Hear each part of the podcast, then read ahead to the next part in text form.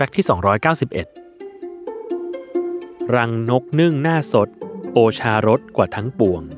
นกพรากจากรังรวง เหมือนเรียมร้างห่างห้องหวน ส่วนหนึ่งในกาบเหชมเครื่องคาวหวาน พระราชนิพนธ์ในรัชกาลที่สองเป็นการบ่งบอกว่ารังนกนั้นเป็นอาหารในวัง ที่กษัตริย์ไทยเสวยมาแต่โบราณ แต่หากถามว่าคนไทยรู้จักรังนกมาตั้งแต่เมื่อไหร่